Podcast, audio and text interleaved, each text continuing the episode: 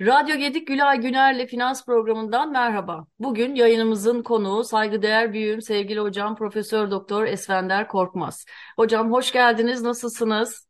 Hoş bulduk. Teşekkür ediyorum. Başarılar diliyorum. Çok teşekkürler. Sizinle program yapmak benim için oldukça gurur verici ve hatta çok heyecanlı olacak.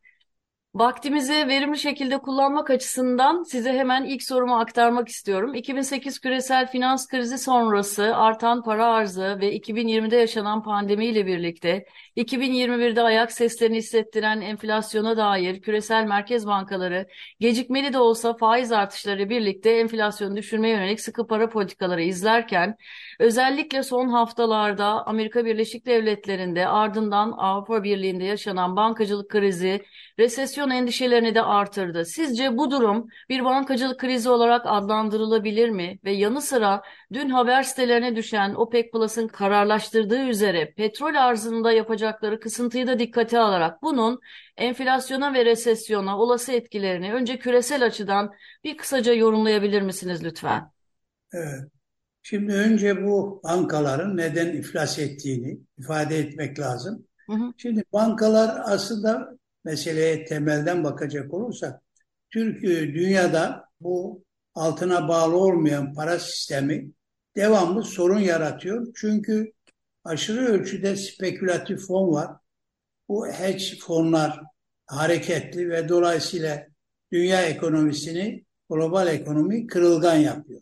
Ve dolayısıyla her an böyle bir sorun dünya yaşayabiliyor. Zaten 2007-2008 finansal krizinde de gördük bunu.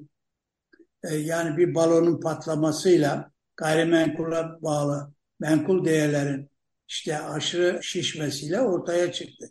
Demek ki zaten bu sistemin yani bu, bugün dünyada uygulanmakta olan para sisteminin zaten özünde böyle bir kırılganlık var. Bir e, dalgalanma riski var. Ama bu bir krize ulaşır mı, ulaşmaz mı? Onu söylediğim gibi önce bankaların neden bu hale geldiğini Amerika'da üç bankanın işte Swiss evet. Bank neden sıkıntı yaşadığına bakmak lazım. Şimdi üç bankanın üçüne de bakarsanız Silvergate Bank, Silicon Valley Bank ve Signature Bank üçünün de ortak sebebi bir defa tahvillerin, e, tahvil fiyatlarının düşmesinden kaynaklanıyor. Neden? Çünkü FED faizleri artırdı. Faizler artınca kayıtlı olan, bunların bilançosunda, aktifinde kayıtlı olan tahvillerin değeri de düştü. Dolayısıyla yani sattıkları zaman daha düşük gelir sağladılar. Bilançolarında da tabii zarar hanesi oluştu. Buna bağlı olarak hisse senetleri düştü ve dolayısıyla bu üç banka battı. Aynı zamanda üçü de dikkat edersek üçü de kripto paraya bağlı. Bankalar kripto paranın ağırlığının fazla olduğu yani kripto para ticareti yapan bankalar onun için bu faiz artışı ve kripto para nedeniyle bu üç banka battı. Kredi Suisse gelince onların da aslında Kredi Suisse'in de sorunları var. Yani bakın şeyden sistemden kaynaklanan sorunları var. Çünkü Kredi Suisse 2007'den beri düşüyor hisse senetleri. Bakın 2007'de 51.97 euroymuş hisse senedinin değeri. 2020'de 9.25'e düşmüş. 2023'te 0.88'e. Şimdi hisse senetleri devamlı düşünce e, bu bankaya bir önceden çözüm getirmek lazımdı. Böyle bir çözüm getirilmemiş. Bir de ayrıca da bu banka bir çalışanı uyuşturucu ticaretiyle ilgili bir yolsuzluk yapmış ve bundan dolayı banka kara parayı aklamaktan mahkum edilmiş. Yani bunlar demek istediğim şu. Yani bunlar şeyi göstermez. Yani bu bu sistem kırılgan ama bunlar bir kriz olacağını ya bir kriz yaşayacağımızı göstermez. Ama sistemin esası budur. Şimdi dolayısıyla burada ikinci mesele acaba bu bir durgunluğa kadar gider mi? Hı hı. Elbette ki durgunluğa gidiyor zaten. Şimdi zaten faizlerin artırılması, gerçi her ne kadar daha pozitif faiz yok. Hala negatif faiz var dünyada. E, faizlerin artırılması tabii ki maliyetlerin artması demek yatırımların negatif etkilenmesi demek. E, ve ayrıca da e, güven sorunu oluşuyor. Tabii sisteme karşı güven sorunu oluşuyor. Zaten 2023 ve ve 2024'te Dünya Bankası, IMF, OECD'nin tahminlerine göre dünyada global piyasada büyüme oranı 2'nin altında kalacak. Yani dünya düşük büyüme yaşayacak ama durgunluğa gitmeyecek. Şimdi bu da normaldir. Yani bu küreselleşmenin getirdiği bir sonuçtur. Bu sistemin getirdiği bir sonuçtur. Dolayısıyla öyle bir e, kötümser olmaya gerek yok. Türkiye açısından tabii kötümser olmaya gerek var. Çünkü 2023'te Türkiye eksi büyümede yaşayabilir. Hmm. Peki hocam haftaya enflasyon verileriyle başladık. Müsaadenizle bu sorunla da enflasyona dair görüşlerinize başvuracağım. İTO %73.01, ENAK %112.51 ve bugün sabah 10'da TÜİK %50.51 olarak yıllık enflasyonu açıkladı. Hatta bununla birlikte 10 bin Türk liraya ulaşan açlık sınırı 30 bin Türk lirayı geçen yoksulluk rakamlarını da dikkate alarak uygulanan para ve maliye politikalarını nasıl değerlendirmek istersiniz ve enflasyon açısından yılın geneline dair beklentileriniz nasıl şekil alır? İsterseniz bunu iki, iki sorunun ikincisini önce değerlendireyim. Yani enflasyon, bugün açıklanan enflasyon bize neyi ifade ediyor? Ondan sonra ikincisi maliye politikalarına geçelim. Peki. Şimdi hala tüfe çok yüksek. Yüzde 50.51. Geçen sene e, tüfe 61.14 olmuştu. Bu sene 50.51'e geriledi. Ama hala çok yüksek çünkü dünyadaki enflasyona bakacak olursak mesela Amerika Birleşik Devletleri'nde yüzde 6, Euro bölgesinde yüzde 6.9 ve bizim de üye olduğumuz OECD ülkelerinde ortalama 6.1. Demek ki dünyada gelişmekte olan ülkeler dahil içinde Türkiye'de enflasyon yüksek. Yüksek enflasyon yaşıyoruz.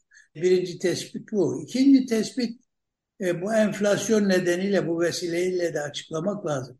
İş yeri kiraları tüfenin üstünde artacak bu sene. Şimdi yasal olarak iş yeri kiraları 12 aylık ortalama enflasyon tüfeğe göre yapılıyor. Şimdi %50.51 tüfe 12 aylık ortalama tüfe 70.20. Şimdi demek ki enflasyon 50-51 olduğu halde iş yeri kiraları %70,20 oranda artacak. Bunun sebebi yasal altyapısı 12 aylık ortalamaya bağlı olması. Şimdi bu geçen sene tersiydi. Geçen sene mesela tüfe oranı 61.14'tü. 12 aylık ortalamalarda 29.88'di. Şimdi enflasyon arttığı zaman 12 aylık ortalamalar düşük kalır. Enflasyon düştüğü zaman yani düşük trendinde ise 12 aylık ortalamalar yüksek kalır.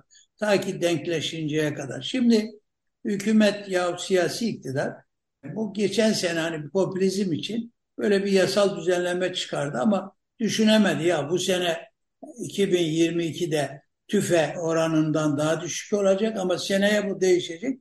Onu düşünemedi yahut da işte popülizm amacıyla yaptı. İkinci e, açıklanan enflasyonda ikinci tespit bu. E, iş yeri kiraları tüfen üzerinde olacak. Üçüncüsü yani senin de baştan sorunun içinde saklı olan ve e, herkesin de merak ettiği acaba tü, tüfeği düşük mü gösteriyor? Şimdi TÜİK'in tüfeği düşük gösterdiğinin bir takım belirtileri var. Bunlardan birisi ENAK. Şimdi ENAK 112,51 olarak açıklamış ama ENAK'ın bu enflasyonu da bana yüksek geliyor biraz. Çünkü ENAK da ENAK'ın torbası harcama sepeti farklı. Daha çok gıda ve ihtiyaçlara yönelik olduğu için. Şimdi demek ki e, aslında TÜFE bu enakın e, açıkladığı veriye göre çok düşük kalıyor. 51 çok düşük kalıyor. Şimdi TÜİK'in Mart ayında açıkladığı e, gıda enflasyonuna bakalım 67-89. TÜFE 50-51 gıda daha yüksek. Bakın bayağı 17-18 puan daha yüksek. Şimdi gıda enflasyonu doğrudan mutfak enflasyonu ve doğrudan düşük gelir gruplarını, efendim e, e ücretleri, e, maaş alanları etkiliyor.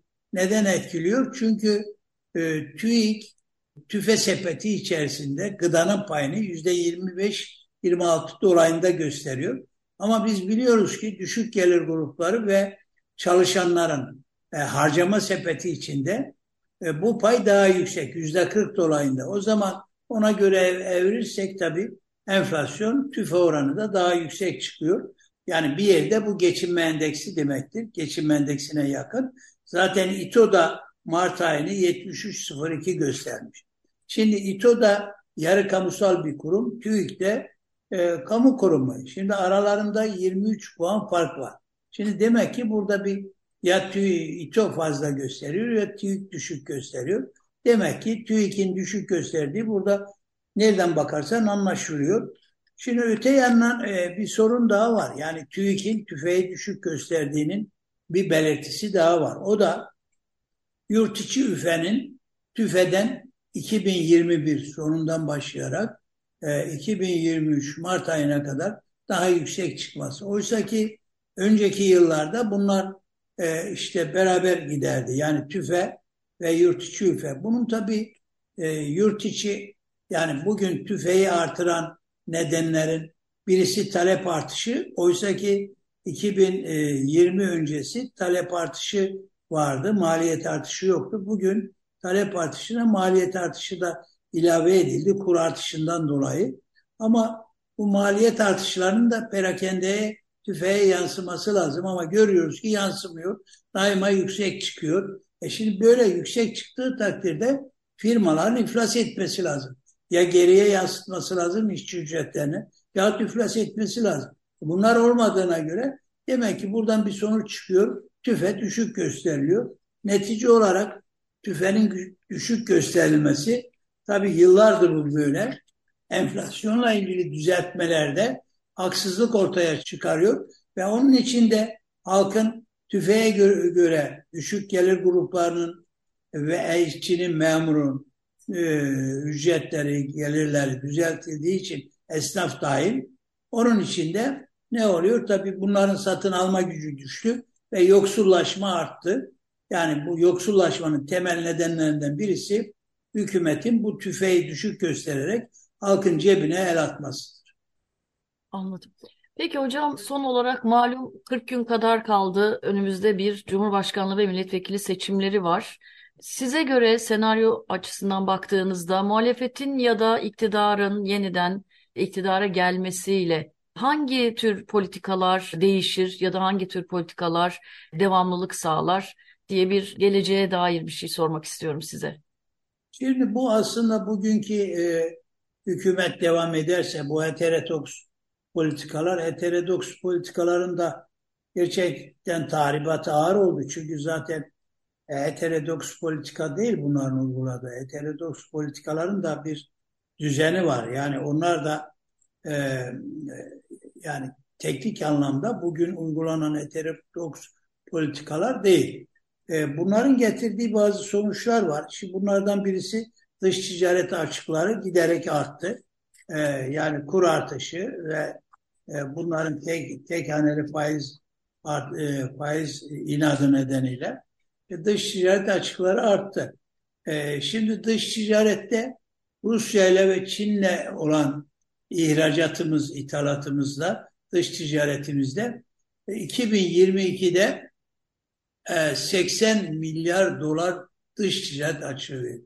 Bakın dikkat edin bu bunun tartışılması lazım. Bu iki ülkeye karşı biz e, yani petrol, doğalgaz Rusya'dan ithal ediyoruz ama bu ithal toplam ithalat içerisinde yüzde 37 tutuyor Rusya'dan ithalatımız içinde.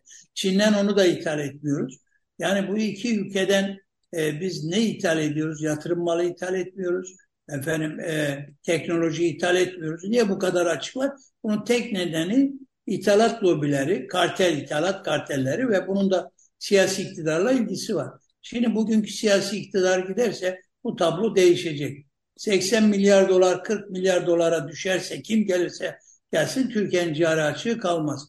Yani burada aleni olarak hani ithalattan kaynaklanan açıkta var ya aleni olarak Rusya ve Çin'in muhabbeti, Rusya ve Çin severlik Türkiye'yi ya onlar onlardan tabii çıkar paylaşımı e, Türkiye'de cari açığı artırıyor. Gelen iktidar mutlaka bunu düzeltecek ve Türkiye'nin cari açığı bu yolla azalacak. Yahut da kalmayacak. Bana göre kalmayacak. İkinci sorun tabii ödemeler bilançosu. Şimdi biliyorsunuz yani dış ticaret açığı yanında Türkiye'ye artık doğrudan yatırım gelmiyor. E, şey de portföy yatırımları da çıkıyor. Mesela 2022'de 13.4 milyar dolar portföy yatırımı çıktı. Şimdi siyasi iktidar değişirse bunun sebebi nedir? Mesela şimdi Çin'e eskisi kadar e, dış şey yabancı yatırım sermez gitmiyor çünkü Çin'de sorunlar başladı. Yani işte devlet başkanı daha rigidleşti, Komünist Partisi e, mülkiyet açısından daha hassaslaştı. Şimdi yabancı yatırım sermesi yer arıyor. İşte Hindistan'a gidiyor, Pakistan'a gidiyor ama Türkiye neden gelmiyor? Güven sorunu var. Tamamıyla bugünkü siyasi iktidara olan güvensizlik. Şimdi bu iktidar değişirse bu güven sorunu oluşacak. Türkiye'ye bol miktarda yabancı yatırım sermayesi gelecek, portföy yatırımları girecek. Ben tabii sıcak paranın kontrolünden yanayım ama şimdi bu dönemde e, Türkiye'nin düze çıkması önemli. Öte yandan tabii bugünkü siyasi iktidar çözüm için IMF'yi dikkate almıyor. Bu tamamıyla popülist amaçlıdır. Ama gelecek iktidar IMF'den standby yani düzenlemesi yapmadan kredi alabilme imkanına kavuşacak. Bir başka sorun Avrupa Birliği ile ilişkilerdir. Avrupa Birliği ile ilişkiler bu kur sorununu çok etkiliyor. Çünkü Avrupa Birliği önemli ölçüde Türkiye'ye yatırım destekleri veriyordu. Ama bugün vermiyor. Bunun da sebebi güven sorunudur. İşte yani hükümetin kabadayılık etmesi, Avrupa ile kavga etmesi. Avrupa Birliği'nin destekleri de artacak. Netice olarak Türkiye'ye yabancı yatırım sermayesi girecek. Bugünkü iktidar gider kim gelirse gelsin. Netice olarak Türkiye'nin döviz sorunu çözülecek ve bir iki ayda bu, bu sorunların Türkiye üste, üstesinden gelecek. İçeride tek faiz biliyoruz ki bu sorunların temelinde var. Ee, şimdi dünyada %10 enflasyonun altında olmasına rağmen bütün dünya ülkeleri enflasyonu frenlemek için faizi artırırken Türkiye tek faize düşüyor. Halbuki aynı hükümet 2018'de mesela aynı hükümet aynı Merkez Bankası ama o zaman Merkez Bankası bağımsızdı. Kur şoku nedeniyle Türkiye'de 2018 Eylül-Ekim ayında enflasyon %24-25'e çıktı. Merkez Bankası bağımsızdı dediğim gibi e, gösterge faizini %24 yaptı. Ertesi yıl 2019 yılının Eylül ayında enflasyon %9'a geriledi. E, kur da 6,5 liradan 5,5 liraya geriledi ve do dolayısıyla Merkez Bankası daha sonra kademe olarak faizleri düşürdü. Şimdi böyle bir sorun yaşamış ve bunu çözmüş bir hükümetin bugün tek haneli faizle diretmesinin bir anlamı yok ve dolayısıyla hiçbir iktisadi politika açısından tutarlığı yok. Onun için bu politika değişecek. Gelen iktidar Merkez Bankası'nı bağımsız yapacak. Çünkü oyunu kuralına göre oynamak lazım. Eğer bugün dalgalı kur politikası uyguluyorsan Merkez Bankası'nın kambiyo sistemi bağımsızsa Merkez Bankası'nın bağımsız olması lazım ve faiz politikasının gerçekçi olması lazım. Bunlar sağlanacağı için Türkiye o açıdan da yani enflasyon açısından da Türkiye e, enflasyonu yenecek gelen iktidarlar. Ama bu iktidar olursa söylediğim gibi bu sorunlar devam edecek. Başka önemli bir sorun büyüme sorunudur. Şimdi bakın gayri safi yurt içi hasılada büyüme eğer dikkat edersek 2021'in dördüncü çeyreğinden 2022'nin dördüncü çeyreğine kadar sürekli düşüş halinde. Şimdi bu düşüş trendi devam edecek ve Türkiye 2023 yılında bu iktidar devam ederse eksi büyüme yaşayacak. Ama bu iktidar değişirse söylediğim gibi Türkiye'de yatırımlar artacak. Çünkü yatırımlar da iki senedir e, yatırımlarda artış da ya sınırlı ya düşüş var yatırımlarda artış. E, güven sorunu olduğu için yeni gelen hükümete güven olursa yatırımlar da artacak, büyüme artacak ve dolayısıyla işsizlik de azalacak. Çünkü bugünkü siyasi iktidar çok kolay bir işsizlik formülü vereyim size. 2003 yılında Türkiye nüfusu 66.1 milyondu. 2022'de 85.3 milyona çıktı. Ne kadar nüfus artışı var? 19.2 milyon nüfus artmış. Buna mukabil 2003'te istihdam sayısı istihdam 21.1 milyon idi. 2022'de 30.80 milyon olmuş. Yani istihdam artışı ne kadar olmuş? 9.7 milyon. Bak nüfusumuz 19.2 milyon artmış. İstihdamımız 9.2 milyon artmış. Okullaşma oranını ben veri kabul ediyorum. Aynı arttığını sayıyorum. Geride demek ki iktidar 19-20 yılda 9,5 milyon kişi istihdam e, dışı kalmış. Yani bu iktidar 20 yılda 10 milyona yakın işsiz yaratmış. E şimdi bunun devam etmesi olası değil. Onun için siyasi iktidarın değişmesi lazım ve eğer bir ekonomik istikrar istiyorsak, halk bunu istiyorsa efendim hiç e, yok pahalılıktan falan şikayet etmesin, aklını başına toplasın ve dolayısıyla istikrar için oy versin. Peki. Hocam katılımınız ve değerli katkı ve yorumlarınız için çok çok teşekkür ediyorum. Sizi e, inşallah bir gün radyo stüdyolarımızda da ağırlamak isteriz. Ya da müsait olduğunuz her zaman sizin görüşlerinize başvurmak, sizinle gerek dünya gerek Türkiye ekonomisi üzerine sohbet etmek isterim. Çok çok teşekkür ediyorum katıldığınız için. İyi yayınlar olsun. Saygılar sunuyorum hocam. Radyo Gedik Gülay Güner'le finans programında Profesör Doktor Esfender Korkmaz'ı ağırladık. Onunla birlikteydik ve dünyaya, Türkiye'ye dair yorumlarını dinledik. Bir sonraki programda görüşünceye dek hoşça kalın, sağlık ve huzurla kalın.